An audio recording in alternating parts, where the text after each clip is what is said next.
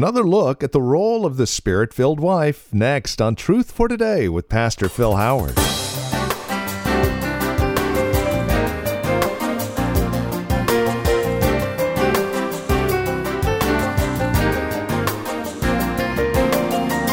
Over the last couple of broadcasts, we have spent our time looking at the role of the husband within the confines of a Christian marriage.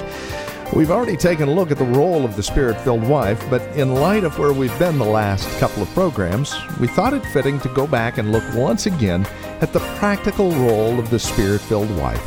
Hi there. Welcome to Truth for Today with Pastor Phil Howard from Valley Bible Church in Hercules. Today, we're back in the book of Ephesians, chapter 5, as we focus our attention on the role of the spirit filled family, how we are to operate within the spirit filled nature of us as believers in Christ. Wives, what is your responsibility? Join us and find out. Here's Pastor Phil now with today's broadcast. Biblical submission is voluntary. It's done, uh, it comes across as I'm yielding to the opinion or the authority of another. And the reason for it is in the context of love. I, I, that transfers just about anywhere where we're told to submit as believers. You see, submission is not a female monopoly. We're all told to submit in verse 21. You got to submit to government, submit to church leaders, submit to one another in the body. It's not the unique role. I believe a man can teach a woman how to submit as he submits to God. My Savior is the greatest model of submission we'll ever find.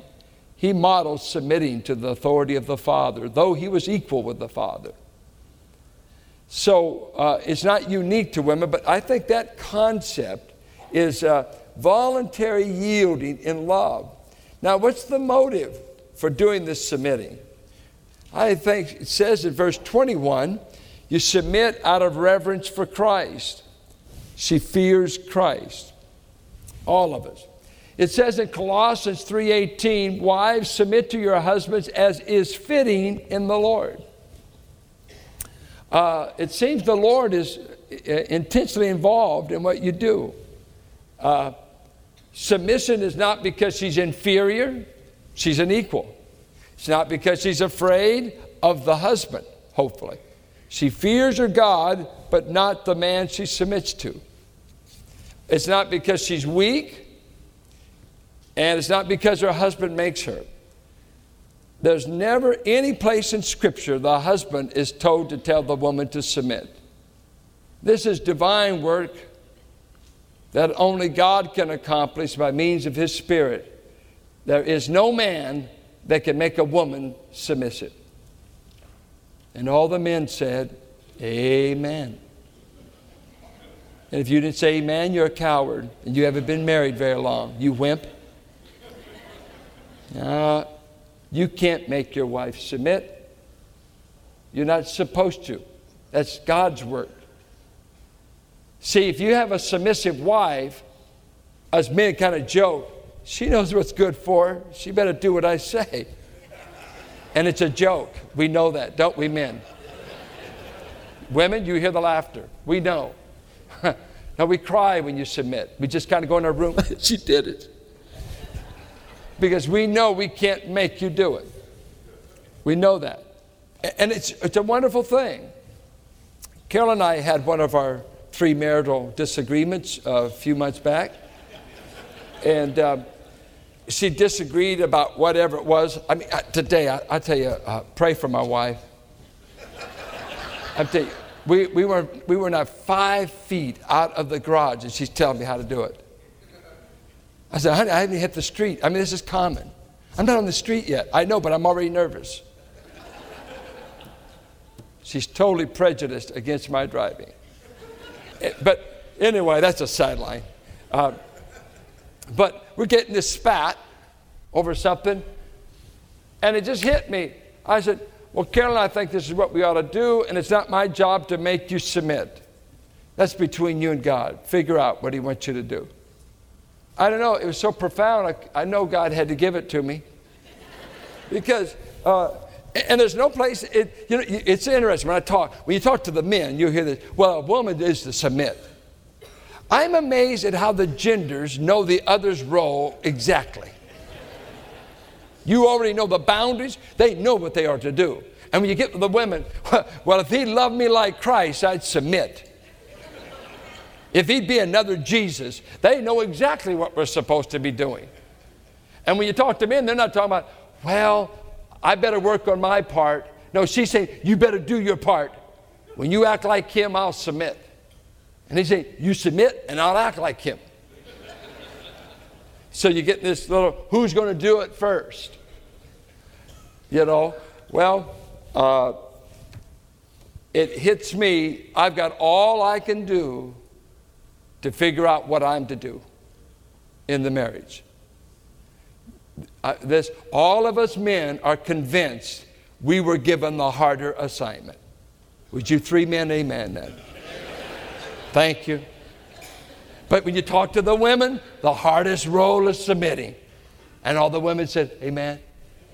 Oh, you know you believe it. The hardest role is the role you've been called to do. Nobody can do it for you. So, he says, uh, the motive for it is not a perfect husband, is not total agreement. Your motivation is the Lord Jesus Christ. I fear him. I take it as his word for me to do this. And I have his power that when he fills me, he produces this kind of inward attitude in me because to do something against your will is not submission. That's subjugation. And I always act out in my mind the cross. Christ is on the cross. All right, I'll do what, that's what you want. If you saw Christ on the cross and in your mind you saw him with that attitude, okay, I'll do it, but I don't really want to do it. I'll die for these wretches. Would that change your view of the cross? If you took out the voluntary element? Absolutely. I'll just do it. There's no other way. No, what you in your heart imagine and what we read in Scripture as a lamb down before the shears, and even before the foundation of the earth, knowing full well the plan, having all the contingency, you hear him say, No man takes my life from me. I lay it down of myself. Middle voice in the Greek, John 10. No man can get me on the cross. Love, my love for my people will make me do something nobody can make me do. I lay down my life of myself. Even the Father won't make me go to the cross. You must read John 10. He helped crucify himself. He would not accept the help of the angels. He would not accept the help of the Father. No, I of myself lay down my life. I am 1000% in doing what must be done on the cross. I voluntarily submit to the price of being a redeemer. Oh, that makes his worth to me a thousand percent more than if he was made to go. My God voluntarily went through Gethsemane and the agonies of the cross. He loved me that much. And when a woman is submitting to God and under the control of the Spirit, her husband is only the beneficiary of it, he's not the producer of it. He reaps the benefit of her fear of God. He reaps the benefit of her spirit controlled life. It's not a male victory, it's a divine victory. So let us never view the woman who's submissive as weak or make any, she better do as she's told. Mister, she's not acting that way because of any man. It's her Savior and the Holy Spirit. So we got to say, I'm in the presence of a godly, God fearing, spirit controlled woman, and I better be careful how I treat her because God's with her. God's energizing her. You've been given a great gift. Even an unsaved husband gets such a woman. You know he didn't produce it. She's a gift of the Spirit of God. So submission is not ever viewed as weakness or subjugation or being conquered by the stronger male sex. It's a divine work of the Spirit. When I meet a submissive woman, I say, What a piece of work God's done. When I meet a mad, contained, have you ever seen a happy, unsubmissive woman? Well, let's go on. We'll come to that later. Uh, the model of the spirit filled submissive wife. I give you some verses. Uh, I won't develop it, but Christ is the model of submission to all of us. And I give you some fancy theological words ontological and economical. Ontological is the word for being, that in the being of God, ontologically, all three members are of the same attributes, same essence, same power. They're, it's their commonality in their being. That's ontological. When we talk about the economical relationship, we're talking about the arranged roles and distinctions they have. The son will die, not the father. Uh, the Father will send the Spirit, and the Spirit will submit to the Son and the Father. You know, the Father never submits to the Son, the Father never submits to the Spirit. Never. But the Spirit submits to the Father, He will submit to the Son, but the Son submits to the Father, and He depended on the Spirit to fill Him when He was tempted. So the other two members, but there's one member of the Godhead that never shows us how to do the submission. That's the Father. But it's the Son who shows us. And the Spirit, but the Son becoming a man, we look to Him. So that we find out the model for our submission among uh, one another's believers is our own Savior. He showed us, He's the model. And He's counterculture always. So you say, man, we're going to be weird if we live this way. Well, you're Christians. You ought to be weird. If you're still acting like the culture, you're not a Christian. You've been poured into a different mold. We are counterculture people. Our God dictates how we live, not MTV, Oprah, Donahue, or some other El Puco stars. Now, God tells us what we do. And notice the respect this woman gives. The husband is the head of the wife, as Christ is the head of the church his body, of which he is the Savior. Most of you aren't reading the literature, so you don't even know the debate, and you're well off. Uh, there's a whole debate over what the meaning of head means. And some, uh, the new wrinkle is it means source. But it's, uh, that is not true. In this book and uh, Evangelical Theological Society, uh, Dr. Grudem has done a word study on kephale, the word for head, and he's traced it all the way from the New Testament, patristic writings, for 2,000 years, how the word was used in every kind of Greek literature, and it always was a term for authority, never for source. And when you treat your husband's head, you're treating him as one who has authority in your life. Just as Christ has authority in the church, he likens his role to that of Christ over the church. Christ is not only the source of the church, he is the head of the church, He has authority over the body. So, this is where people say, Well, I can't treat anybody as having authority over me. The spirit filled woman does. And uh, as we've heard in recent days, the thing that men crave the most in a marriage is respect. And a spirit filled woman gives it to her husband. She respects him. She respects him as one whose opinion is uh, above all other opinions as far as in her life. And this woman is not under this submission to every man. This is talking about in her marriage. Because God wants the couple to be form a union of unity where the two become one, not where they're unilaterally distinct. I've got my checkbook, you've got yours, I've got my bedroom, you've got yours, you've got your duties, I've got mine. We are two independent people. Uh, we just meet once in a while for a kiss or to, to figure out what we do with these brats. No, no. He wants a union form. We want them to be one. But in that equality coming together, I want one to take the responsibility of being the head and the other being willing to submit to them. Now, I have to put in this, it's not in the text. She respects this man as the head and as authority of their home over their children, and she'll submit to his authority. It, it, it doesn't say she doesn't have an opinion. It doesn't say she may not be right. And all successful marriages have learned to say, she seems to be right at least 50% of the time. that may vary. That may vary in your marriage. But I've got her up to at least 50%. And when she's not, or whatever, I, I've got to live with a, I told you to turn there. And when we run out of gas over here enough times, I just, I just kind of take it under advisement. Work that out any way you want. Uh, but you want to be a unit. You want, and so it's like you know being on a football team and just say, uh, uh, let's say we went to the young Montana era. Hey, Montana, you're not telling me what to do in the huddle. We're all equal on this team. No, we're, we're equally on the team, but we all have distinct roles. Not everybody gets to call the play.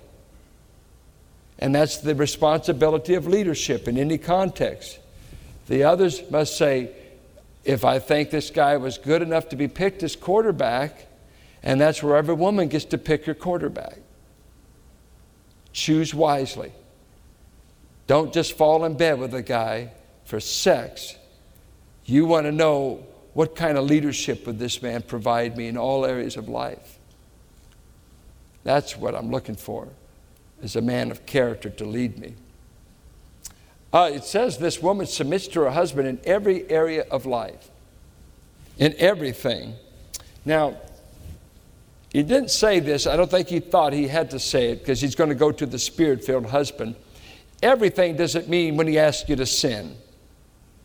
Uh, we never sin for anybody. Government, marriage, uh, no. Uh, you, you can't comply with the uh, and violate your conscience if it's a biblical conscience.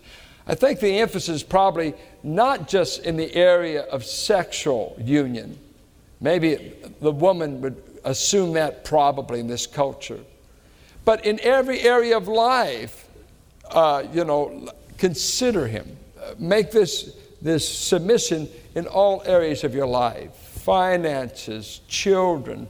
Uh, I mean, you consider you voluntarily are we- willing to yield to their leadership in all areas of your married life. And of course, then the weight on the man is is he, is he providing leadership? And uh, I often say it's hard to follow a parked truck, but, uh, but it, that's it. We'll deal with him next. Well, in light of time, let me just ask you some questions. How is a wife to live with an unsaved husband? And I would always point you to 1 Peter 3. She's to be a submissive woman, uh, living out Christ. She doesn't have to sin for her husband. Neither does she need to be preaching to him all the time. She just needs to be living the kind of life that reflects Christ. And God uses that kind of life to convict and to show the husband there's a better way and hopefully leading to the Lord. And you ask, well, how did she wind up with this unsaved guy? Well, if she's biblical all the way, it's probably she married him while she was unsaved and then she became a Christian. And now I'm in this unequal yoke, as we call it. But God never calls it an unequal yoke at that time. He calls it a valid marriage that you should fight to maintain and sustain. And He tells you in 1 Corinthians 7 don't even leave this unsaved person. You stay in that marriage and make it the best you can. If the unsaved wants to leave, that's their option. But for the believer, fight to keep that home going. 1 Corinthians 7. Two, uh, what is a wife to do if her husband wants her to sin and violate biblical principles? Uh, of course, obey God rather than man. What is the difference between subjugation and submission? I would say the whole word voluntary. You put a gun at my head and tell me to do something, and you get me to do about anything. But that's not submission. I've been subjugated. You need force to produce subjugation. Submission is not to be a force issue, it's a voluntary issue of a woman who loves God, who's spirit filled, and has come to love you. So uh, that's the big difference. Uh, have you ever seen a happy, unsubmissive Christian? On any level, man, woman, have you ever seen a happy, unsubmissive? I mean, even a Christian that will not submit to church leader. I've never seen a happy Christian that doesn't submit to divine authority. On any level. I've never seen a happily married woman who says, I won't submit to my husband. She's miserable. No. And God will keep her miserable because she's violating a divine mandate. This is not cultural, this is biblical on all levels, and it applies to us men too. How is it possible that two Christians could ever divorce? I think this is one of the most baffling things to me is to see Christians who are supposed to be under the control of the Spirit and under the authority of the Scriptures getting divorces. You can never get a divorce without sin. And Jesus said in Matthew 19 that divorce comes from the hardness of heart. Someone is wrong with God. You cannot, as believers, break up a home in the will of God. You'll have to sin to do it. Now, he says there in Matthew if one is proved to be maritally unfaithful in the realm of sexual responsibility, adultery, uh, any kind of sexual impropriety. He says, God will permit you, according to the law of Moses, to remarry and get a divorce. But the greater Christian thing is first seek forgiveness. I think what happens, we advise here, if someone was unfaithful to the marriage relationship, forgive. This is the first, I think, and best thing to do. It's perpetual immorality and unfaithfulness that shows somebody's carrying out a hard heart, and that's what will rent the marriage. And let me say this let me say this to you very clearly. Sometimes I tell a woman to go file the papers. Sometimes I tell a Christian woman to go file the papers. And we get people in the church says, "Oh, oh, so and so's getting a divorce. They're getting a divorce." And they said, You told them to. Well, let me tell you why. The hardness of heart in the marriage is not who goes and files, it's who is living in adultery. It's who refusing to repent. Those who are refusing to cut off the third party. Those who are refusing to get right. The woman or the man who files is not the one with the hard heart. They're acknowledging the hard heart. They're acknowledging a person who refused to be reconciled, to repent, and to recommit themselves to that marriage in faithfulness. That's why we say that. They are in the hard heart. Acknowledge it. You have every right to break this. You, you, you're not even breaking it. You're only legally acknowledging what they've already broken the marriage vow the marriage covenant between you and God. They are breaking that covenant. The only other grounds we ever advise people on the grounds of divorce is if the unsaved wants to depart, if the unsaved does not want to live in the home with peace, if they want to turn their home into a drug den, if they want to turn their home into something that sexually abuses children, get out. They left you because of their conduct. We don't ask women to stay in homes to be beat up and have their kids sexually abused or their kids to be shot up with drugs. We will protect women every way we know how. And say, let the unsaved depart. Such a believer is not bound in such a case. 1 Corinthians chapter 7. Pastor Phil Howard here in our series, God's Design for Life getting a clue, an understanding, an idea of just how much God really loves us and the design that He has for your life and mine. This is Truth for Today with Pastor Phil Howard. And as we conclude our time together today, we're mindful of the fact that there might be those of you who would enjoy hearing this program again. As always, we have copies available on CD. Simply call or write to us or stop by our website.